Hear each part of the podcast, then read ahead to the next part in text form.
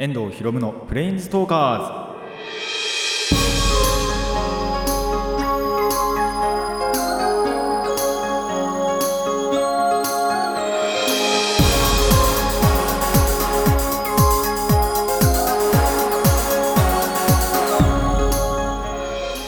ラジオの前の皆さんこんにちは。遠藤博夢のプレインズトーカーズパーソナリティの遠藤博夢です。この番組はデジタルゲームよりもアナログゲーム派アニメや声優も大好きなこの僕遠藤博夢がマジック・ザ・ギャザリングのプレインズウォーカーがいろいろな次元を旅するがごとくいろいろなジャンルの話をする番組です。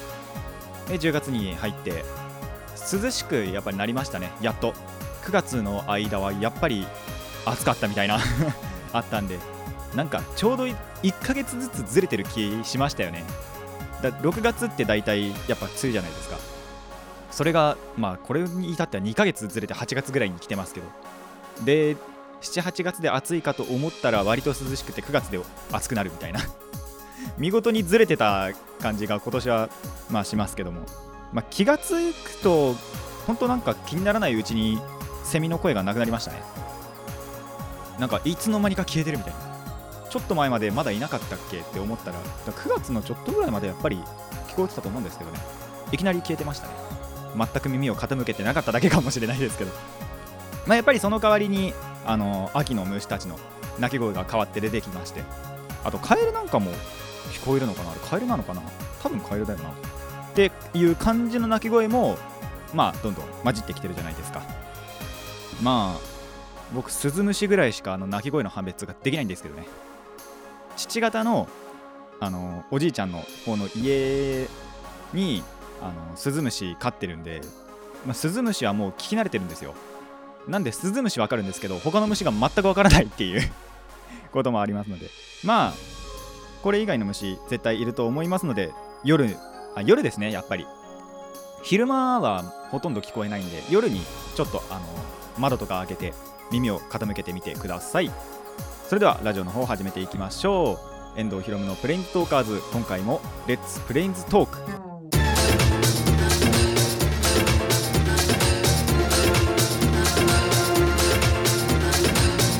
ラディキャスネット。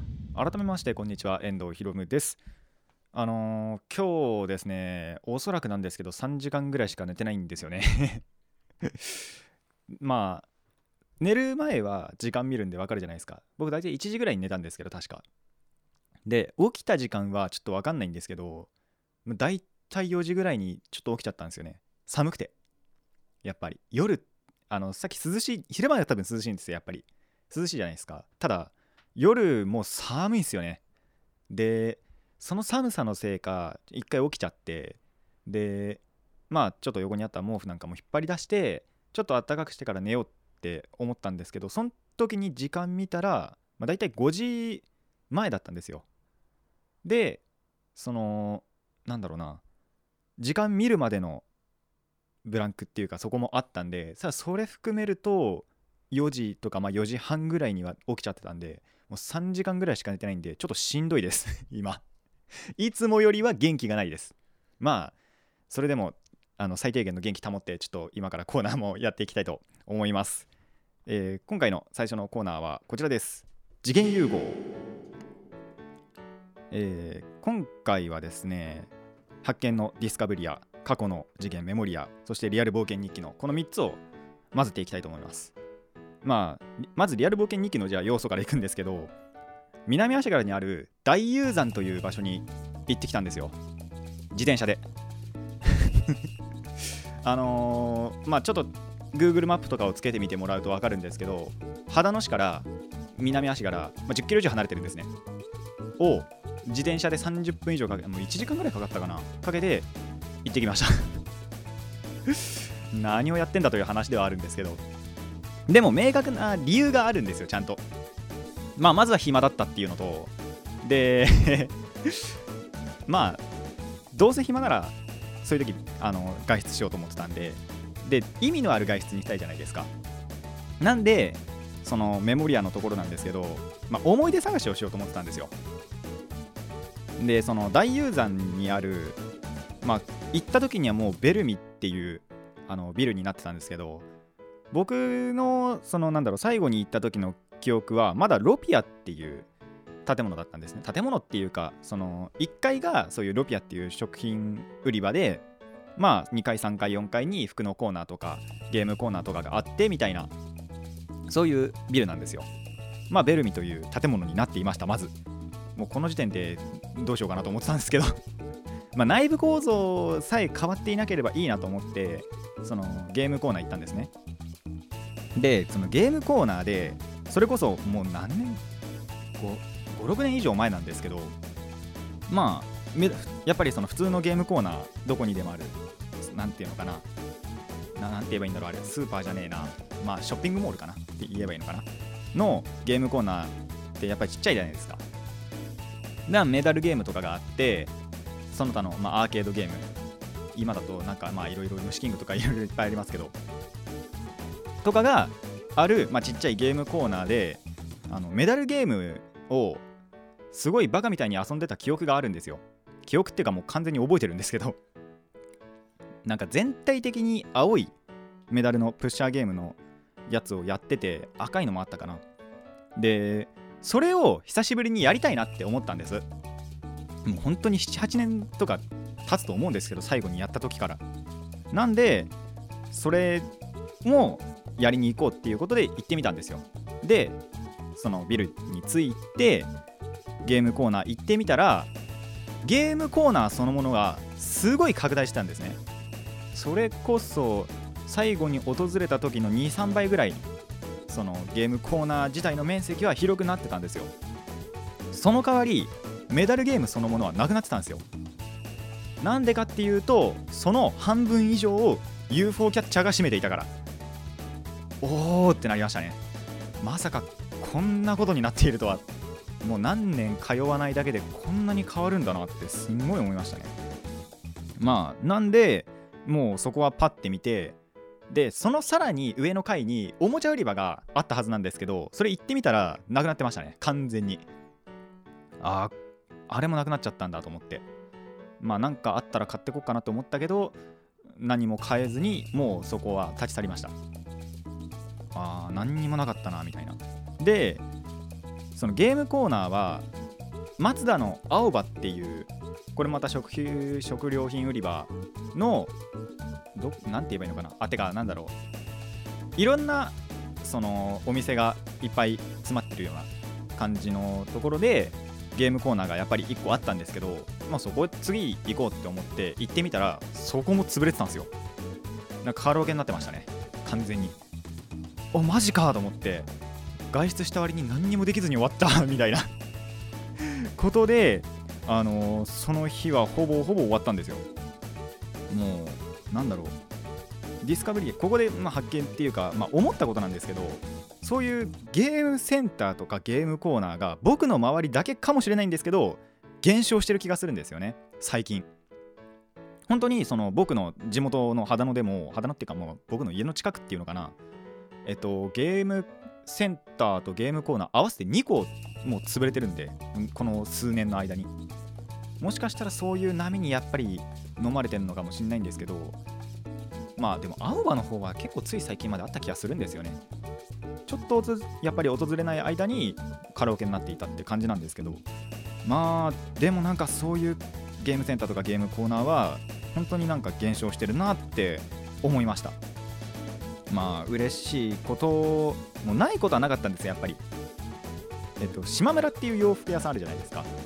それの、まあ、松田のところにすんごい本当に隅っこの方に小さいゲームコーナーあるんですけどそれも、まあ、よくやっぱちっちゃい頃もうそれ小学生以下の時ですよね多分。に行ってはちょいちょいゲームしてたんですけどそれは残ってたのはすんごい嬉しかったです。え逆にここ残ってんだみたいな。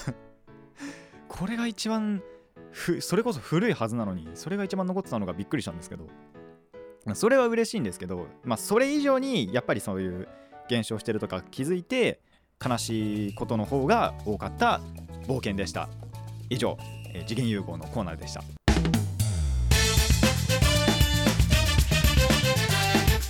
遠藤博文のプレインズトーカーズ続いてはこちらです。クリンクル。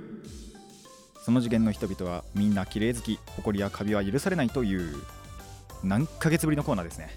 あのお掃除に関する 次元なんですけどでも正確に言うと内容は掃除ではないんですよ。まあちょっと整理整頓したって話なんで近いかなと思ってこの次元チョイスしました。実際何をしたのかというと衣替えです。もうタイムリーですね。これ10月にあの更新してるんで ちょうどタイムリーなんですけど皆さんはあまあ言っても意味ねえか。これネットラジオだからいつ聞いてるか分かんねえや。まあ10月の時点であの衣替えは済ませましたでしょうか。まあ僕はですね数年ぶりにやりました。この衣替えを。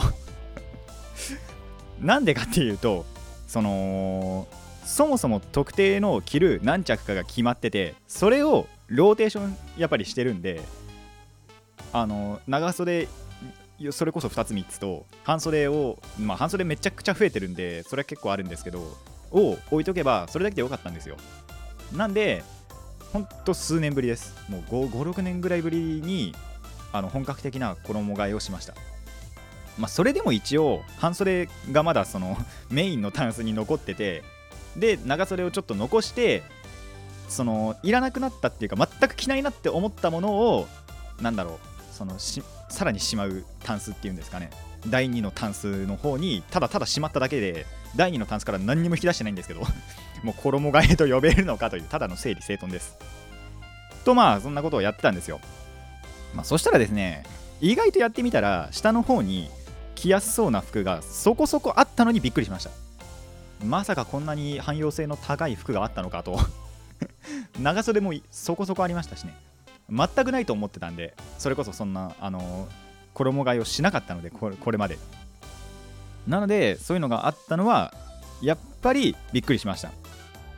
でそんな中にですねもう本当にそれこそ今のタイムリーな話題なんですけどなんでかなんかブルゾンみたいな服があってこんなのいつ買ったんだろうな みたいな。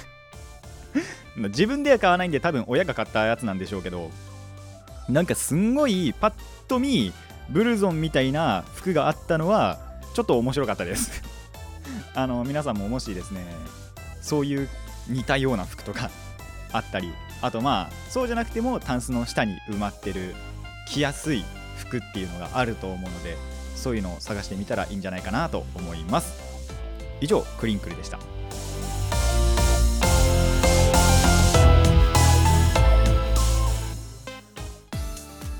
遠藤ひろむのプレインズトーカーズそろそろお別れの時間になってまいりました。